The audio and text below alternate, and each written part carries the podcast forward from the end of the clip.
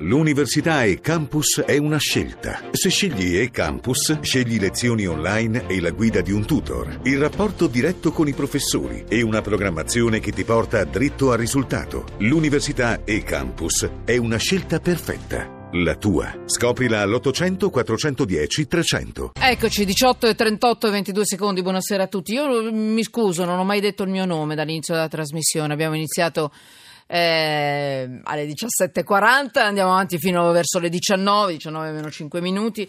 Emanuela Falcetti, qui sotto inchiesta, la prima eh, da mettere sotto inchiesta, ma al di là del gioco di parole è così perché non guardiamo in faccia a nessuno e questo è così. Sono arrivati molti messaggi, io mi scuso, ci stiamo un po' assestando, stiamo prendendo le misure con questi nuovi orari perché un'ora e mezza in onda eh, abbiamo messo molte informazioni, cerchiamo di mettere ordine a queste informazioni e ne succedono, continuano a succedere cose mentre siamo in onda, quindi ci sarà da seguire nei prossimi giorni, già da domani, gli avvisi di garanzia, l'aggiunta della, eh, della Raggi, io voglio capire cosa dice la legge per quanto riguarda gli avvisi di garanzia, che dovrebbe essere una garanzia nei confronti di chiunque eh? E se i cittadini hanno diritto di sapere oppure no quando arrivano un avviso di garanzia.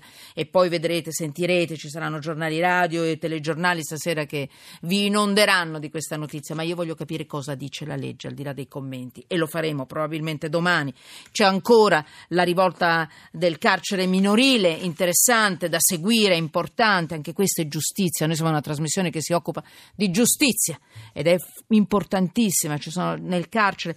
Eh, stata una rivolta, lo dico per chi si fosse messo in ascolto da poco, eh, praticamente armati di scope e tavoli, i detenuti si sono, eh, son, si sono rivoltati eh? è un minorile di Benevento, e, insomma le notizie sono state un, si sono un po' contraddette nel corso già di un'ora, un'ora e mezza da quando è successo un po' tutto, e, però ci sono dei danni invece, mentre qualche minuto fa dicevano nessun danno, nessun ferito, no, i danni ci sono, i danni superano i 30.000 euro, è stata sfondata anche con brande parete, eh, la parete divisoria tra due celle, quindi 30.000 euro di danni chiaramente da queste, provocati da questa rivolta. Il carcere è un, gar- un, carcere minorile in provincia di Benevento e secondo quanto si è appreso sono stati rotti i televisori, i termosifoni, i superletti, tubature ed è stata sfondata, ripeto, questa, questa parete divisoria. Sembra che ci siano anche dei feriti, ma la cosa più inquietante, ed sono molti i messaggi che sono arrivati fino adesso, è che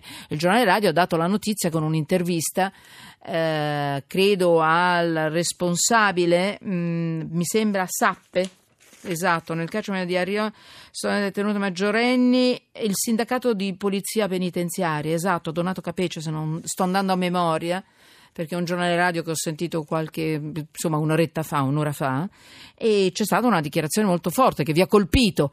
Ci sono dei maggiorenni all'interno del carcere minorile e questa è una cosa che ci è sembrata una contraddizione e sembra che proprio questi maggiorenni in odore di eh, camorra eh, siano proprio stati quelli che hanno cappeggiato. In, in Camorra o mafia, andate a verificarlo per favore, perché ripeto, sto andando a memoria, scusatemi, il punto è questo, dei maggiorenni hanno cappeggiato questa rivolta. Allora, siamo andati a verificare, ci sono state altre dichiarazioni, me l'hanno portata proprio pochi secondi fa e ve la leggo. Questa è un ADN Kronos, questa è la fonte.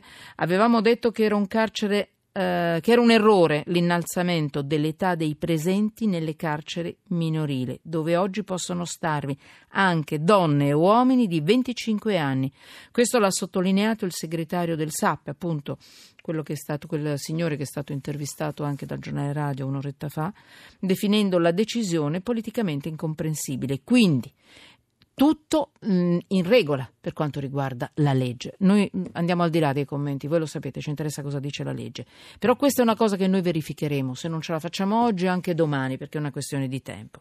Allora, io continuo con la scaletta di oggi. Paolo Zabeo, benvenuto, coordinatore ufficio studi CGA di Mestre. Benvenuto. Buonasera. Allora, io ve lo dico già, sono arrivati talmente tanti messaggi che forse salterà uno degli argomenti che avevamo previsto entro la fine della trasmissione, ma dei messaggi, lo dico alla regia, li voglio leggere. Paolo, benvenuto, coordinatore ufficio studi CGA di Mestre. Non andate mai in vacanza voi, mi avete massacrato con i vostri messaggi per tutta l'estate. State lì a fare sempre i vostri studi, è vero o no? Niente. Sì, è proprio così. è Grazie, grazie. La, la prossima estate no, grazie. Allora, con le C, perché poi manda sul telefonino, cioè non gli sfoggi alla CGA di Mestra, Zabeo. Allora, mi interessa però l'ultima, adesso al di là dello scherzo, l'ultima notizia che mi avete mandato, interessante, un po' la sappiamo tutti, però me interessa capirla ancora meglio come avete fatto voi, perché sono gli incrementi delle accise sui carburanti. Attenzione, se ne è parlato anche in Cina, eh? anche qui notizie contraddittorie, sembra che il Presidente Renzi, me la verificate anche questa notizia, abbia confermato che non ci saranno aumenti sulla benzina, sulle accise della benzina per quanto riguarda il recupero di soldi, per quanto riguarda l'ultimo terremoto. Sembra, me lo verificate anche questo perché ho letto due o tre notizie, una diceva una cosa, non diceva l'altra. Dichiarazioni di oggi dalla Cina. Ti risulta qualcosa Paolo? No, non mi risulta, ma vorrei anche ben vedere che ci mettesse ancora un'altra tassa, visto che abbiamo pagato eh. due volte i danni, fino adesso abbiamo pagato Hai due ragione. volte i danni che Ho i capito. terremoti, ahimè, purtroppo hanno Però fatto. se uno dice non lo faccio e poi non lo fa, prendiamocela buona, non è che bisogna Sì, attaccare sì, sempre no, con no, attenzione, non devo niente a Renzi, non lo conosco, non l'ho mai incontrato eh, e via dicendo. Oddio, no, invece una volta lo intervistavo tanti anni fa, mi ha promesso il cambiamento della legge sugli incidenti stradali e l'omicidio stradale e poi l'ha fatto, devo dire, per quello che mi riguarda. Ma dopodiché mai visto, mai sentito. Quindi vi prego, adesso non incominciate a mandarmi sei grillina, sei pro Renzi. Però se non lo fa, Paolo, non brontoliamo, sei d'accordo? No, assolutamente. Allora, infatti- protesta per quello passato, per favore. Dimmi tutto. Cosa è successo? Con le accise sui carburanti abbiamo pagato? Beh, abbiamo Di pagato più? praticamente due volte i costi della ricostruzione dei principali sette terremoti, che sono grandi terremoti, che si sono succeduti in Italia dal 68 ad oggi. In pratica dal terremoto del Belice al terremoto dell'Emilia Romagna, quello del 2012, i governi che si sono succeduti in tutti questi anni hanno aumentato cinque volte complessivamente le accise sui carburanti, quindi le imposte su benzina e gasolio per autotrazione e complessivamente gli italiani, tutti gli italiani hanno pagato ben 145 miliardi di euro per la ricostruzione dei sette terremoti che sono succeduti in tutti questi anni, a fronte però di un costo complessivo che stima, che stima la Commissione Nazionale degli Ingegneri di 70 miliardi e mezzo. Quindi vuol dire che gli italiani hanno pagato ben due volte praticamente la ricostruzione post terremoto. Questo a dimostrazione innanzitutto che è bene che gli italiani lo sappiano che comunque continuano a pagare, pagano e come le tasse, ma soprattutto credo che sia utile eh, che questa notizia, ad esempio spero, raggiunga quelle decine e decine di famiglie in Belice che a distanza di 50 anni dal terremoto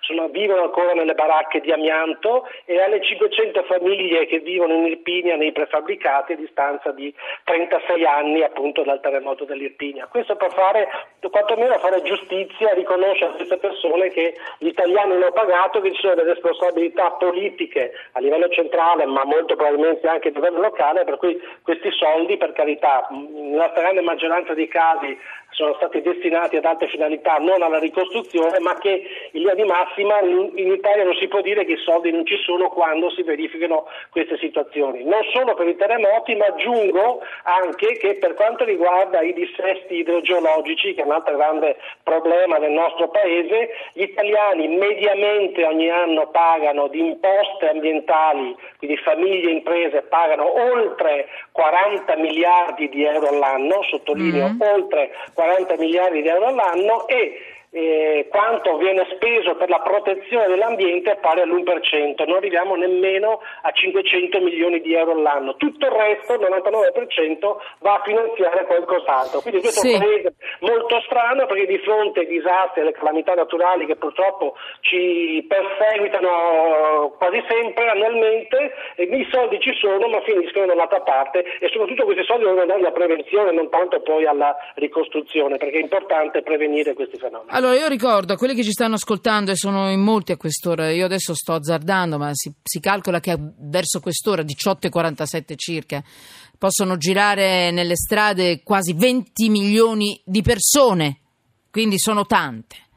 E io, io sono perfidissima, noi giornalisti ogni tanto lo facciamo, ricordiamo le accise che continuiamo a pagare sulla benzina. Che sono un, un dolore lancinante nel cuore, nello stomaco, perché noi continuiamo a pagare. Noi facciamo benzina o gasolio e continuiamo a pagare ancora per la guerra in Abissinia 35, eh, la crisi di Suez 50, 1956 per il disastro del Vajont 1963, l'alluvione di Firenze 1966, insomma il contratto degli autoferrotranvieri del 2004. Ecco, il governo Monti, quale di tutto questo, di queste accise, le ha reso permanenti? Eh? Praticamente le ha, le ha, praticamente rese permanenti tutte sostanzialmente e sì. quindi di fatto Fermati. ce le troviamo a pagare. Allora,